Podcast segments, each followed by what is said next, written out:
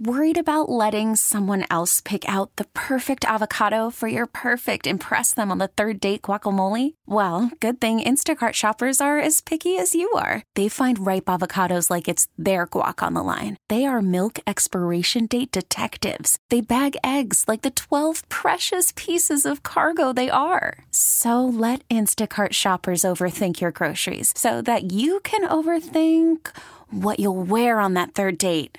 Download the Instacart app to get free delivery on your first three orders while supplies last. Minimum $10 per order, additional term supply. This episode is brought to you by Progressive Insurance. Whether you love true crime or comedy, celebrity interviews or news, you call the shots on what's in your podcast queue. And guess what? Now you can call them on your auto insurance too with the Name Your Price tool from Progressive. It works just the way it sounds. You tell Progressive how much you want to pay for car insurance, and they'll show you coverage options that fit your budget. Get your quote today at progressive.com to join the over 28 million drivers who trust Progressive. Progressive Casualty Insurance Company and Affiliates. Price and coverage match limited by state law. Loveline is meant for an adult audience. Loveline may contain sexually oriented content. Listener discretion is advised. Loveline with Dr. Chris starts Three, two, one. now. Happy Monday night. Hope you all had an awesome, awesome weekend. I moved over the weekend. Yep, hard movers. Um, trying to keep trying to keep people working. Also, uh, moving into a new place. I'll tell you, new place, new energy, new vibes. Posted something on my IG. Y'all were very loving. Um, yeah, not the best time to have to to move, but um, it had already kind of been planned and needed to happen. So, anyway, here it is. Uh, it definitely improves my mood. Uh, so, anyway, doing recordings from home still for Loveline. So, you know, hope you're all checking out my other show though. I'm listening Stay Connected Monday through Friday on all the radio.com handles. It's been really kind of cool doing that. It's been hard managing both. Uh, it's a lot. You know, I'm still seeing my patients. It's a it's a, it's a lot of um, emotional and psychological labor, right? You know, but luckily, I love the work I do and I love the things I talk about. And again, mental health covers everything. I, I don't think that there's anything that isn't mental health based. Anything that involves a human being, i- it's mental health based. It somehow is born out of our mental health, impacts our mental health. That's why I had some people say, oh, wow, your show's gotten very political. It's like, okay, it's always been, but everything's political. Mental health is political. When we use a diagnosis, that's political. We're inherently saying that someone's perspective is more powerful than someone else's. Mental health is rooted in white cis hetero dynamics. It was created for them, by them, about them, and it's been applied ubiquitously. That's political, right? And that's why there's feminist psychology, queer psychology, LGBTQIA affirmative psychology, things that are trying to challenge and push back. There's indigenous studies, there's um, anti racism work. I mean, we're just really starting to kind of challenge everything, but everything is political literally anything involving human beings. So of course I talk about the the president and the and the White House and what's going on over there and you know local and federal politics. That that impacts our mental health. The president is actively rolling back protections for LGBTQIA people. How is that not a mental health issue? That literally spikes anxiety, depression, and suicide rates. Their mental health care is on the line. How how do I not address that when talking about mental health? That is not possible. And if that's a problem for you, then you really need to look at where your care and compassion lie that you don't care about damage done to other human beings. Like, period. End of story. Because mental health is tied to care and compassion. Um, all the diagnoses have in it any any any disregard for our impact on another human being or their their you know humanity is sociopathy. It's narcissism it's oppositional defiant disorder. It's all these different pieces. So the work in mental health, it really- is about considering how we impact others and thinking in a more relational way. Um, but lots of news going on. Let's talk about this one. In Indiana, restaurants offering drag side pickup during quarantine. I love this. We were talking about Boober, which was some sex workers delivering food somewhat topless. And now we talked about how that place is now doing drive through strip. I love this. It's called Fiddlehead Restaurant and they're making the best out of a bad situation. So anyway, you can get some drag side pickup during quarantine. Keep people employed. It might be a fun thing to do with the family. Get your family together in the car, drive, see the drag queens. If you're in Portland, go see the dancers. It's for all couples. I saw a bunch of hetero couples driving through in some of the videos for the um, Portland based uh, strip club, pickup food. I think that's awesome. Sex positive, body positivity. Love that.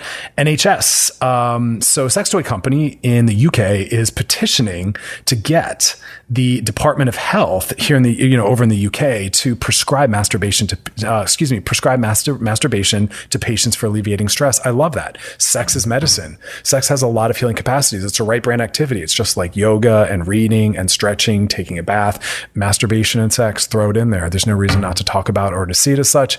People get bent out of shape. I prescribe porn. It's a lot of beautiful things that come out of that. People seeing different kinds of body, learning more about their sexuality, normalizing diversity. It's a way for a hypersexual partner to maybe honor their monogamous commitments. It's a way for a couple to bring others into their sex life in a, in a more comfortable way for them all sorts of beautiful things. It's also stunning to learn about your partner through the masturbation they look at. Beautiful, beautiful stuff. So I really hope that that does happen. Um, I prescribe sex and masturbation. It would be great if my field would honor that more. I haven't heard any universities doing that yet. So that's something that I would love to see changing. Trudeau in Canada love this banning assault style weapons. I wish that would happen here in the US. No one needs an assault style weapon. And again, look, I'm not about government control, but there are certain things that for me are kind of black and white. And I put people's health and safety first. And so I am supportive of that, which is shocking to some people because, yeah, my politics can skew a little anarchist because I think the government traditionally doesn't necessarily look out for minority based individuals of any kind, whether it's race, sexual orientation, gender expression. So, you know, again, we got to be really thoughtful about them weighing in. Also, celebrities love this one. Check this out. They spell out, we are all in this together with their yachts. Talk about tone deaf and some classism. Um, no one needs to be reminded we're in this together. How about you use your money to help people that can't pay their rent, healthcare, or getting their food uh, and dietary needs met? How about that? Um, like, n- no, thank you. No one wants to see you sing a song or do that with your yacht. Like, how ridiculous! You really think that puts a smile on someone's face? So that's what the world needs? God bless that stuff. Um, also, we got a whole ruckus going on with these beaches. And also, I was looking at some of the photos in New York City at the pier. People are not social distancing. They're still staying close together. Look, I get it, y'all. It's tough, but heartbroken when I'm seeing people I know that have died and frontline workers that have become infected or are scared and looking at photos of all the people on respirators still. Look, this isn't over. And I want to get back to life as much as I can as well. So we gotta, we gotta do better about following the rules. That's where the mental health falls in, right? We're, we're thinking about the greater good, not just just ourselves. All right, coming up next, we're going to talk about relational health, the difference between chemistry and compatibility. A lot of people don't know there's a big difference, and also a better perspective on why we even enter romantic relationships. Listening to Loveline with Dr. Chris on the new channel Q and radio.com. Loveline with Dr. Chris. on Channel Q. All right, we're back and we're going to talk about something that I think is really important and this is this comes up all the time in my practice. And it's about compatibility and chemistry and just even the whole purpose of relationship. Listen, I am a couples and sex therapist. I also come from a relational paradigm. We are nothing but relational beings. Our brain and nervous system, their health dep- depend upon relationship. We're constantly in relationship literally by spending time with people around us or talking to them. We're also always in relationship, if not literally, but symbolically. Whereas we are held by them, we are thinking about them, they are still symbolically with us. Our mind is being reminded of them. So even when we are isolated, we are still symbolically in relationship to people. It still exists in theory. We still think about them. We still know that they're present. So we might we might be working alone um, at the office or home or in our cubicle or our office, but again, we're still relational beings in relationship. It's just there's moments away. Now, having said that, when we talk about romantic relationships, I want to remind everyone that the whole purpose of that is to bring a new level into your life, a new level of intimacy, via sexuality, eroticism, and romanticism. It's as important as our other relationships. It's another level of connection to a person. It's another level of connection to ourselves. It's a, another way to bond and get close to someone. It's important. Do we need it? Yeah, I, I would say that we do actually, but we don't need it to the point of we should just settle with what we have or find something that's good enough. I like the use of good enough in a positive spin, but I think that there's a negative vision uh, and version of that. And I think it should more be about what is compatible or what is chemistry in our lives. We shouldn't be doing that much work on them. Relationships take work for sure, but they shouldn't be toxic or exhausting. And there are some couples where the work is just toxic or exhausting, and we should we don't have to have them to that extent. So if your relationship is just nothing but work, then you have to ask yourself, why am I doing it? Why am I in a relationship that requires this much work so I can just be in a relationship that requires this much work so you're in it for the work? If you're using it in a transformative way, I guess that's that's the one piece that's really valuable, but otherwise, ask yourself to what end or for what purpose? Relationships should be brought in because they make us better. They benefit us.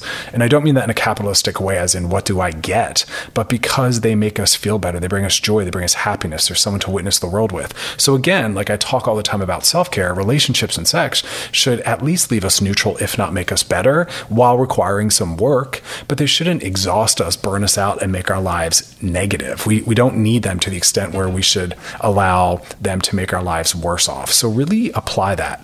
So, what does that leave us with? Compatibility.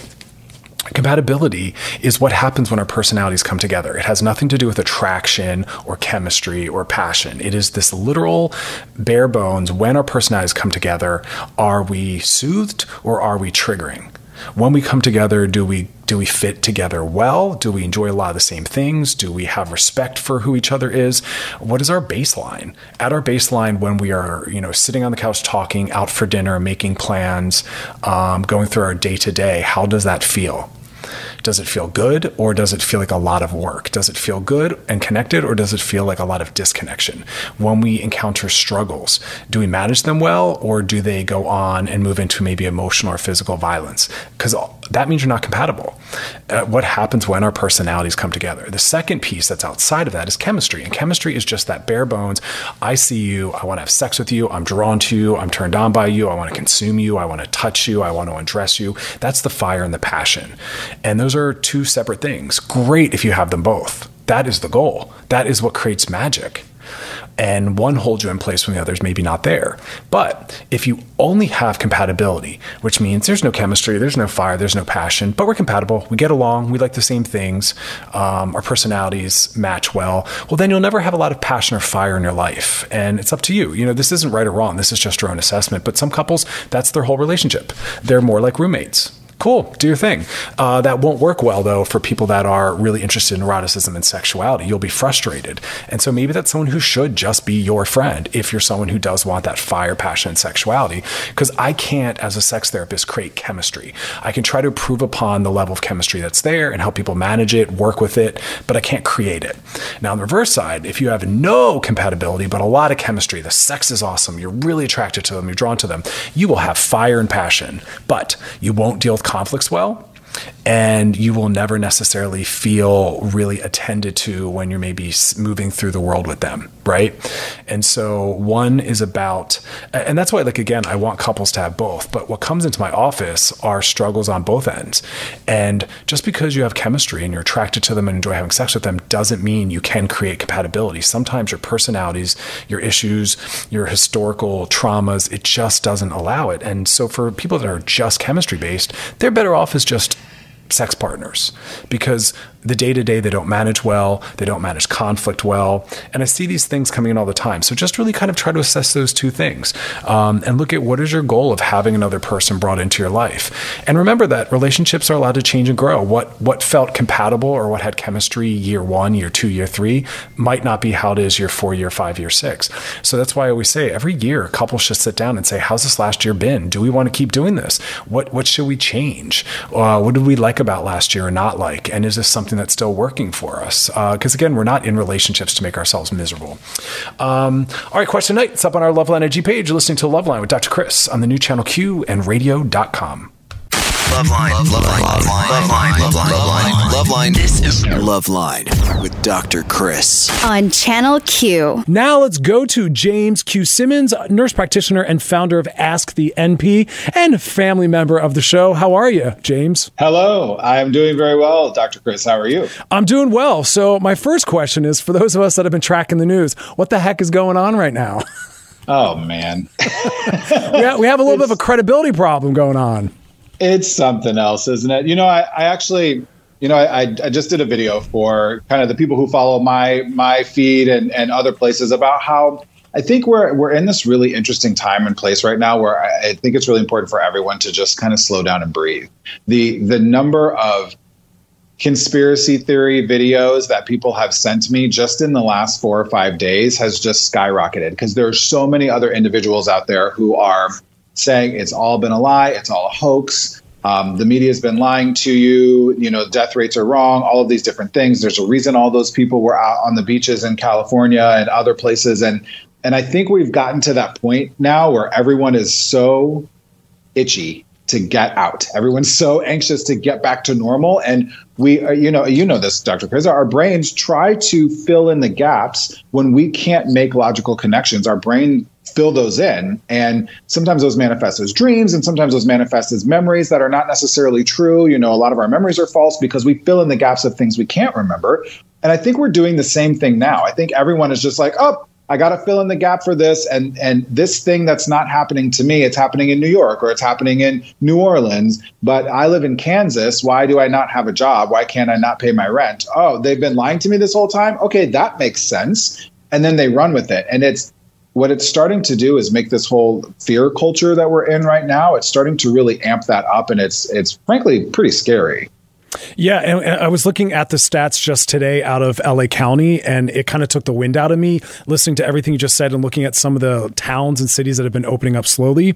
Um, so, Mayor Garcetti, our mayor here in uh, Los Angeles County, said that COVID 19 is now the county's leading cause of death. And mm-hmm. we had mm-hmm. 22, I'm sorry, 29 deaths today, 942 mm-hmm. total. It's a big number. It, it is a big number. What I will say about LA County, which is really great, is that we have sort of our this peak that we were talking about having in LA County never really peaked, which is great. This we flattened the curve officially, but what that means is it's going to draw this out. And so while we're still getting numbers of individuals who are dying from COVID-19 and it's still a number I think one is uncomfortable, right? But but the numbers of people who are dying on a daily basis are uncomfortable. It's it's getting better it's not skyrocketing up, which is why even in places like New York, you see Governor Cuomo is talking about, okay, we got to start having these conversations about what are going to be our plans to reopen and how is that going to look. And I think the experiment here in California, or at least in certain counties in California this weekend, was well, let's open the beaches because it's very hot and maybe people can maintain some sort of social distancing on the beaches. And as you can tell, and I don't know if the, the viewers and listeners saw, people did not maintain social distancing on the beaches this weekend. Yeah, they definitely did. And I was also looking at the photos from Atlanta, and you know the gay community was out tight and strong at the gay bars. Yes. I saw photos of people's house parties, no masks, everyone oh, bumping into each other. So, so connect that to something you said a minute ago. We want to celebrate that we didn't have to hit the peak and that we're flattening, but we don't want to mm-hmm. take that celebration celebration, I guess, out into the streets or into the beach yet?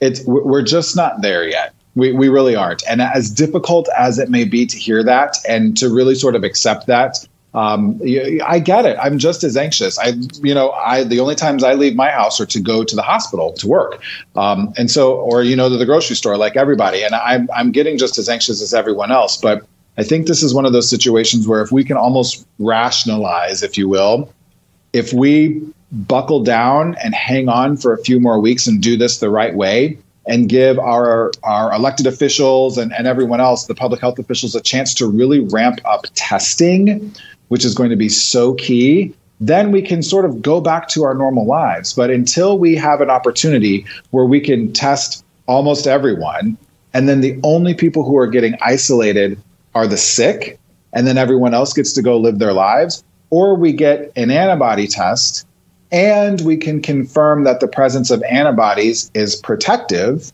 because I'm not sure if you saw the WHO announcement last week, but the WHO was saying simply having the presence of antibodies in COVID 19 so far is not necessarily proving protective against reinfection. It's too early for us to know. So we we really have to get to a place where we can ramp up testing, test everyone, those who are in, infected, asymptomatic or not, it doesn't matter. Those who are infected have to quarantine for two weeks at least until they run the course through of their disease. Everyone else gets to go out. That's as far as I can I can tell in my professional experience, that's the model that's going to have to happen before we should be back out in the gay bars as much as I miss them.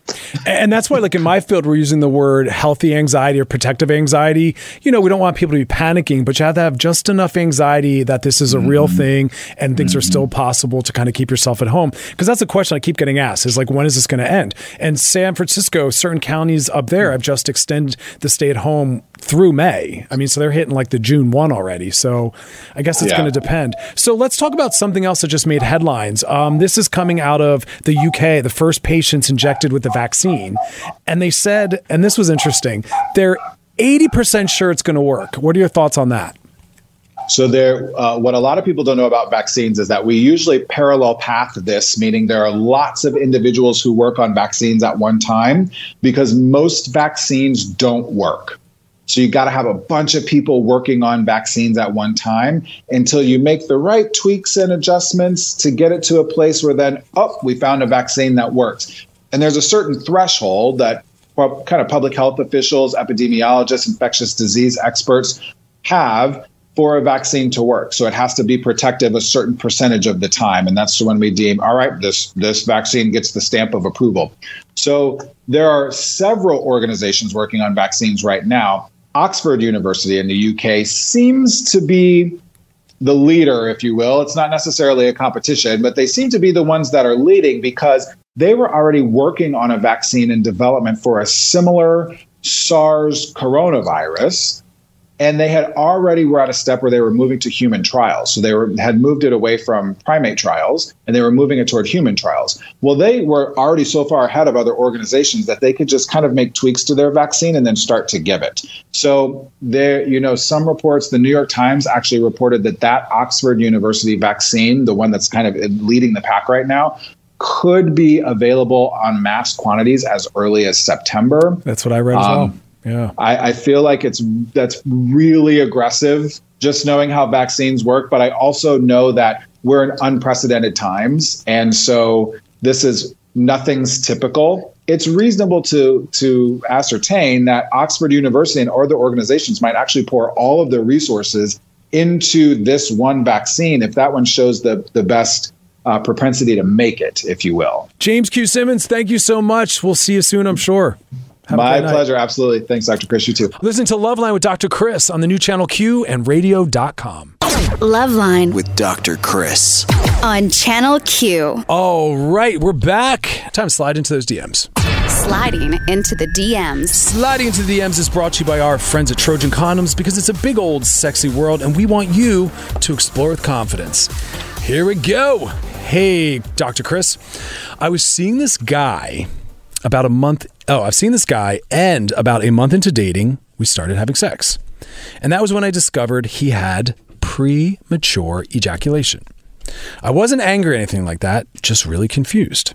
A week or so later, we tried having sex again, and it was okayish. I didn't orgasm. Then a week or so after that, we tried again, and he once again couldn't keep it for more than a minute. I was hugely disappointed. I told him that my love language was physical touch and I had a high sex drive and I wanted more, even if he was finished oral, etc. I like that you provide that. He got really offended and broke up with me, but the problem is I still really have feelings for him and would like to be with him. What do you think I should do to get him back? Oh, that's actually the surprise twist. I didn't think that's where this was headed. Okay, I want to say just a couple things. I'm glad you weren't angry that that he ejaculated uh, prior to your comfort level because we don't have control over that. And I work with clients on getting comfortable in their body. And if their body takes a long time or shorter or longer, it is what it is. We all have different levels of arousal and different nervous systems. And all these different forces come together and we don't have control. And I don't want us to. I will not work with clients on learning how to go up against their body because it's body shaming, it's body negative, and it actually spikes the anxiety and that actually works against the goal. Some people last longer, some people are quicker. Sex is a wide variety of things and it shouldn't be rooted in penetration only, et cetera, et cetera, whatever it is. So I, I, applaud you for being mature enough to understand that it's not personal when someone can't or does too soon or their erections don't last in the way that you wanted. Yeah, sex is disappointing sometimes. I'm disappointed that some people aren't flexible enough or whatever it is. That's life, you know? So Yeah, that's how it is. To be with some people means they might ejaculate sooner than you want. Deal with it. Be mature. That's life. Okay, now we got that out of the way. um, your love language is physical touch and you have a high sex drive. Awesome. There are so many things we can do to engage in sexuality because sex is about what? Fun and pleasure. Intimacy and connection. And that does not always require an erection or a penis or even penetration. Adult, healthy sexuality knows that. Okay, so what can you do to get them back? Well, most likely, as a penis owner in this culture who has come most likely, you know, with multiple partners too soon, he has a lot of shame and guilt about it. You reinforce that. I tell people you don't bring it up. We don't get to comment on people's bodies. So I would apologize. Let them know that you are mature sexually. You know that everyone has a different kind of length of time that they last or don't last. It doesn't matter. You enjoy him and ask him to hang out again. You know, there it is.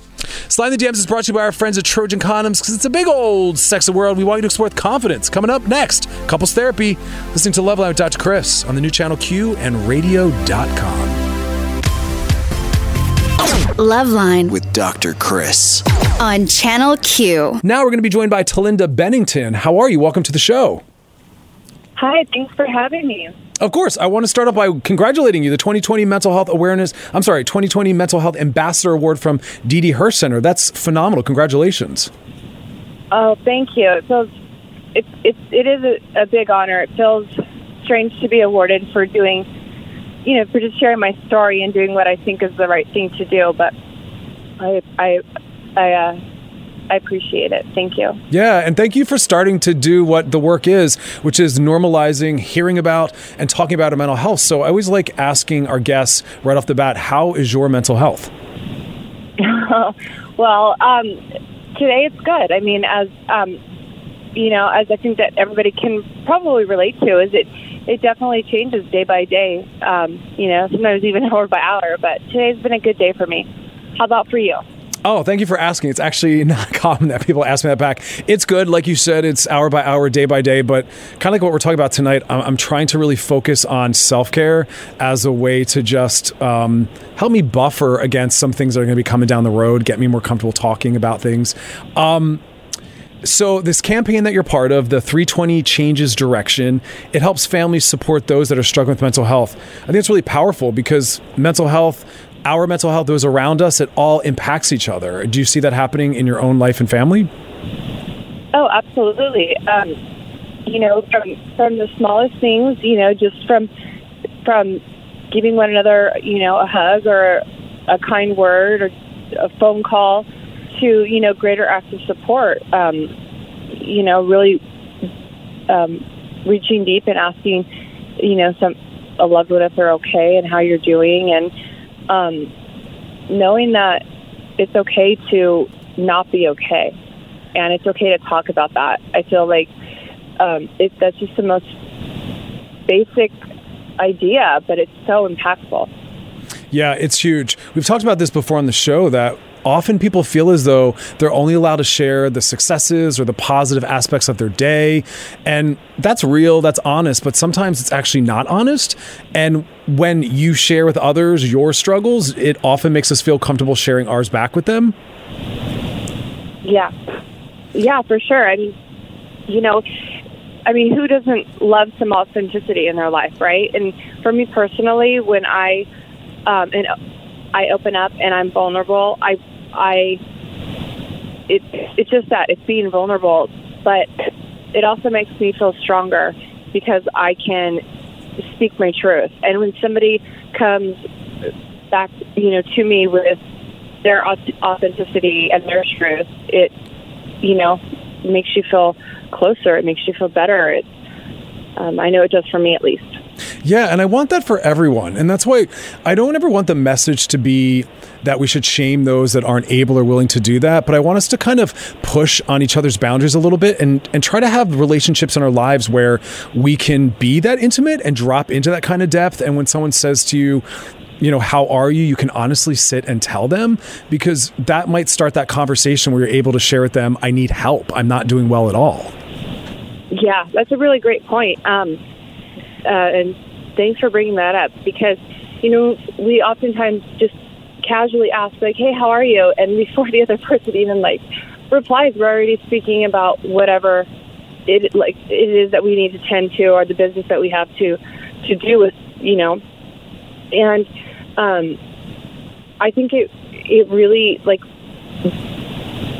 brings us back and stops us um and makes us really value the other person's time and and words when they actually really tell you how they're feeling you know it's like wow okay and that feeling of like maybe i'm not alone or wow that person trusts me enough to you know be vulnerable with me Yeah, and that's how I feel like I know that I have an actual, true, real relationship with this individual when I know I can talk in those ways to them.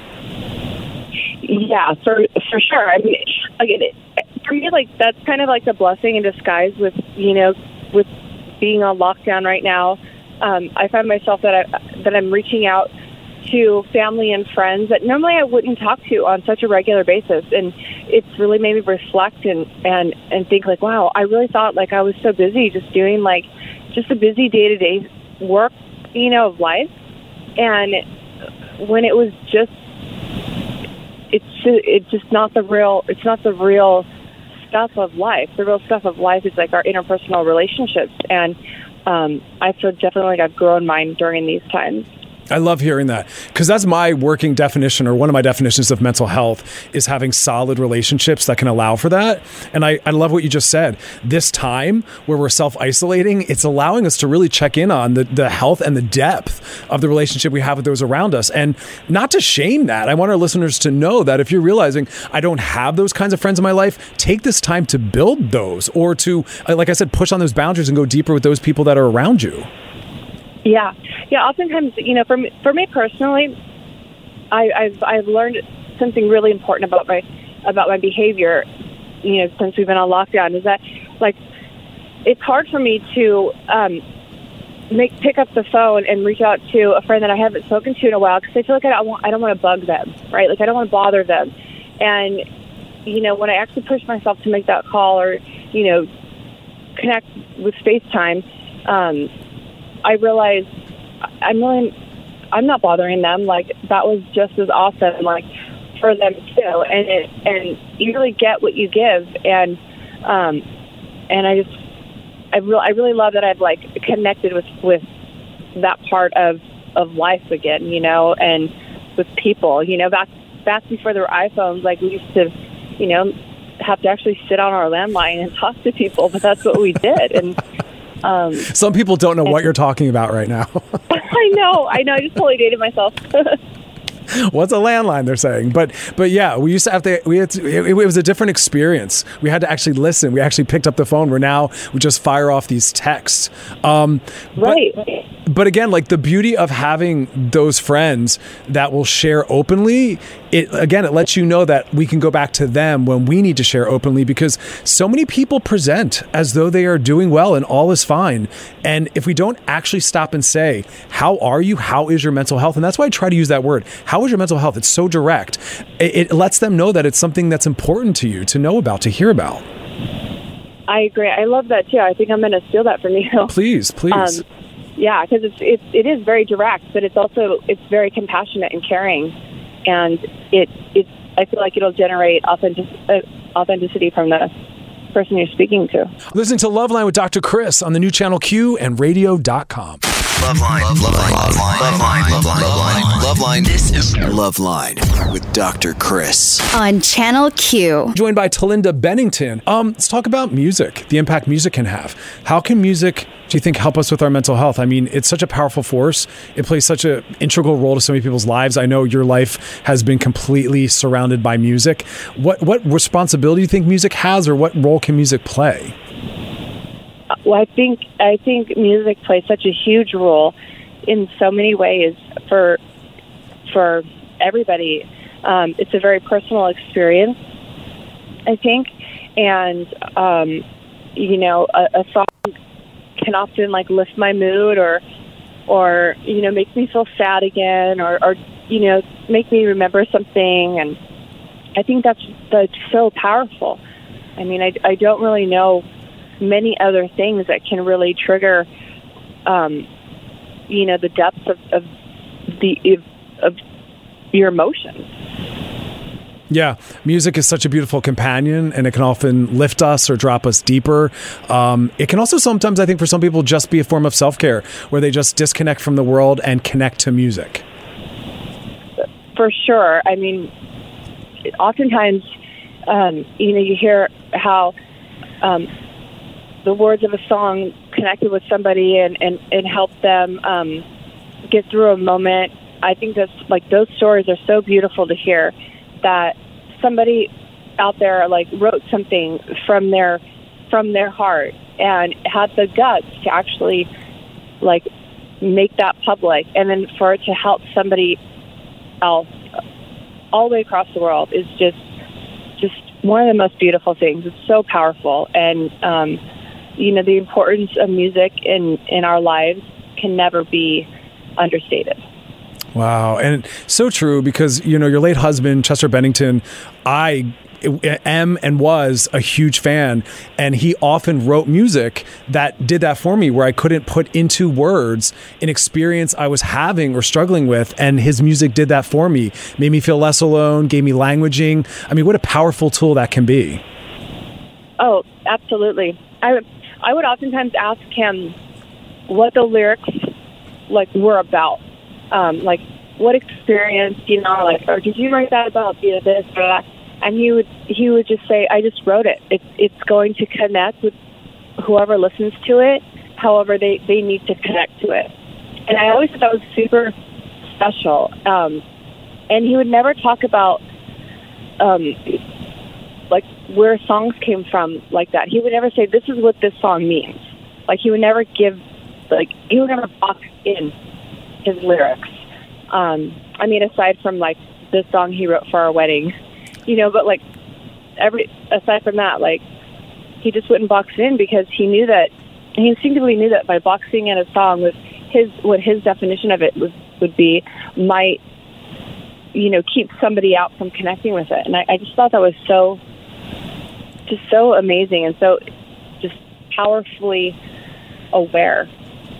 Yeah, it speaks it speaks to his his genius. And let's speak more to that. I mean, a song just came out sometimes by Grey Daze and you know, digging deep, I, I learned that that was something he wrote at 18. The lyrics to that? Yeah. Wow. He did. Yeah, he did. You know, the music always poured out of Chester. So, you know, I wish I wish like iPhones and voice memos were around when he was young, like how how we have them now because I think that we'd have a lot more insight as to where how creative he was from you know probably so much younger. Yeah. And uh, let's talk a little bit about the release of the song. What does that mean for you personally? Um, well, I'm it it it personally it, it makes me smile. It it I know that it was something really special. Um, to Chester and that he wanted the Grey Daze music out. He wanted he was really looking forward to uh, re-recording it and you know playing some one-off gigs with his his old bandmates. Um, and the fact that you know Sean made made the record come out is and, and did it in such an authentic way is it's just really heartwarming and it does make me smile. Oh, and, and, again, you know his his music obviously and, and, the impact he's had on all of us lives on. But it, it's nice for the fans to have some new things released to just kind of give us something new to tap into, feel some new feelings. So um, I, we're always thankful that you're part of helping that process continue. Oh well, thank you for saying that. Thank you. Yeah, I, I really hope that you know the Daze music, you know, touches people and helps them through any times they're having or is part of, you know, um, a happy memory of Chester. You know, maybe they can think of Chester being so young and, and being so passionate, even then, about what he was doing and, and, and singing and writing. Beautiful. And let's talk for a second about what's coming up uh, May 8th through the 10th, the 320 Festival. It's pretty comprehensive and well rounded. Can you walk us through all the different elements and what to expect? Yeah, thanks for asking. Um, we're really we're really excited about it. Um, the festival was supposed to be an outdoor, in-person event, but sadly, because the world is shut down, we, we've had to take it online. But again, I think it's a blessing in disguise because so many people um, are just home and they they need some to, to be able to plug into any kind of topic surrounding mental health. Um, and we have a, a wide variety of panels, educational panels. We have comedians, great speakers, um, social media influencers, um, musical performances, and it's 21 hours of programming, which is quite ambitious, but um, it's going to be put over three days, and there's a comprehensive schedule. If you go to 320festival.com, you can see the schedule and the, and the lineup. So, you, if you want to tune into the, the panel about parenting during, you know, during teen years and and or with you know addiction or I mean you you name it. We have so many different topics being discussed. You can you can tune in and um, and and get get that opportunity to connect. I, I really just love the idea of it all. Thank you so much for both everything you're Oh, doing and also for your time. Thank you very much. Thank, oh, well, I want to say thank you Please. right back, and you know, thanks for keeping the conversation going and and being a part of this. You're doing great work. Thank you Talinda Bennington. Have a great night. Thank you so much. Loveline With Dr. Chris. on Channel Q. All right, it's that time of the night. A little DM action. Slide into them. Sliding into the DMs. Sliding into the DMs is brought to you by our friends at Trojan Condoms because it's a big old sexy world, and we want you to explore with confidence. All right, here we go. We got a we got a little baby question over here. Uh, let's start with this one. Hey, Dr. Chris, I keep seeing on my timeline people sharing a post that says it's not about homosexuality or heterosexuality. It's about promoting sexuality. Period. Let kids be kids. And so many people feel this way. Can you explain why this thinking is problematic? I have to like wrap my head around what you're saying here somehow. Like I'm reading it a couple times. I'm still not clear. I haven't seen this post, so I'm going to reread again what the post says. It's not about homosexuality or heterosexuality. It's about promoting sexuality. Period. Let kids be kids. Um, I'm not really sure what you're asking or what the struggle is, but let me say it like this: sexuality does exist for kids. Uh, there are erections shown in utero. You can derive pleasure from touching your sexual anatomy from birth. Sexuality exists through our lifespan. I don't think there's anything wrong with acknowledging the sexuality um, of children. I think it's okay to talk to kids about people dating same sex, opposite sex, talking about the correct terminology for their bodies, and talking about the fact that, yeah, touching your body sometimes derives pleasure for you. And so I'm assuming you're talking about the hypersexualization of children. Uh, I don't really know. So that's my answer. All right, moving on to the next one. Ah. Hey, Dr. Chris, I'm asking this at midnight on a Saturday, so who knows if you'll ever see it or answer, but I need your advice. I like those questions. My boyfriend and I worked together at a restaurant. A guy got hired that I hooked up with seven years ago in high school. He's now my best friend's baby daddy. My boyfriend knows we hooked up because it's a small town. Yikes. Uh, and he was asking about him, and he was saying it'll be weird working with him because our girls are best friends. And I said, "Oh, you guys might actually even get along because he's pretty cool." And then World War Three. He said, "I'm disrespectful. I shouldn't have said that. I shouldn't say that someone hooked up with is cool. It's so messed up." He said he can't get past how disrespectful I am. Should I apologize and stop the argument? I didn't say he was hot or amazing in bed or anything like that. Something wrong with me for being stubborn and not apologizing for someone I hooked up with seven years ago. Oh my gosh, you guys. This is one of those ones. Seven years ago, you hooked up with someone and you are currently with someone and all's well and you love each other and trust each other and this other person has a girlfriend and a child and they're a threat. Listen, we got to let go of the idea that it should be triggering that people have a sexual history prior to meeting us. Everyone does generally. It's part of sexual development. It's acceptable. Um, if someone says that they're cool and you might get along, that's an even more powerful sign that all's well and that we can all be friends. My God, yeah, be friends with this person. I don't think it's disrespectful. Um, so, mm, you know, again, here, look intent and impact both matter. So, although there's nothing wrong with the concept, your boyfriend's feelings were hurt, attend to that part. Hey, I'm sorry that what I said hurt your feelings. I really care about you. I love you. I don't like knowing that you're hurt. And what I said I actually stand behind. I still think it's okay for me to acknowledge that the person I hooked up with eight years ago, seven years ago, who's not a threat because we love each other and all's well, um, that you guys might get along and you might be able to be friends. Like, I actually like the concept of people being friends with other people's exes or hookups. Like, oof, especially if you live in a small town. Um, yeah. But you can still tend to his feelings, right? The intent was good, but the impact was his feelings were hurt. You can kind of hold both. Um, yeah. All right. Sliding CDMs is brought to you by our friends at Trojan Condoms because it's a big old sexy world. And we want you to explore with confidence. Well, y'all, that's our show. Thanks for hanging out with me. We'll be back tomorrow, 7 p.m. Pacific Standard Time, 10 p.m. Eastern Standard Time. Guys, have an awesome night. See you tomorrow. Loveline With Dr. Chris. on Channel Q.